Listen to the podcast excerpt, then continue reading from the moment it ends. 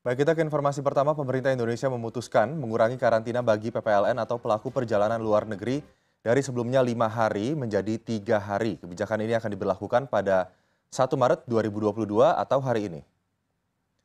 Kebijakan karantina tiga hari ini hanya berlaku bagi PPLN yang sudah menerima vaksin booster. Selain itu, kebijakan sponsor penjamin untuk pengajuan elektronik visa turis juga dihapuskan karena dinilai memberatkan wisatawan asing yang ingin masuk ke Indonesia. Menko Kemaritiman dan Investasi Luhut Binsar Panjaitan mengatakan, kebijakan karantina akan dihapuskan sepenuhnya bagi PPLN pada April 2022 mendatang jika kondisi semakin membaik. Setelah mendengar masukan dari para pakar dan juga menganalisa data-data yang ada, maka pada 1 Maret mendatang, pemerintah hanya akan memperlakukan karantina tiga hari bagi PPLN yang sudah vaksinasi lengkap dan juga booster.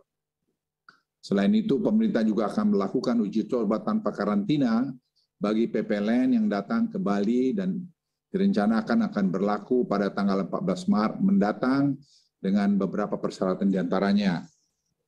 Bisa saja 14 Maret ini kita percepat ke tanggal berapa, kalau data-data nanti selama minggu ke depan angkanya itu membaik. Karena di Bali kelihatannya kemarin kami lihat selama beberapa minggu terakhir angkanya terus membaik.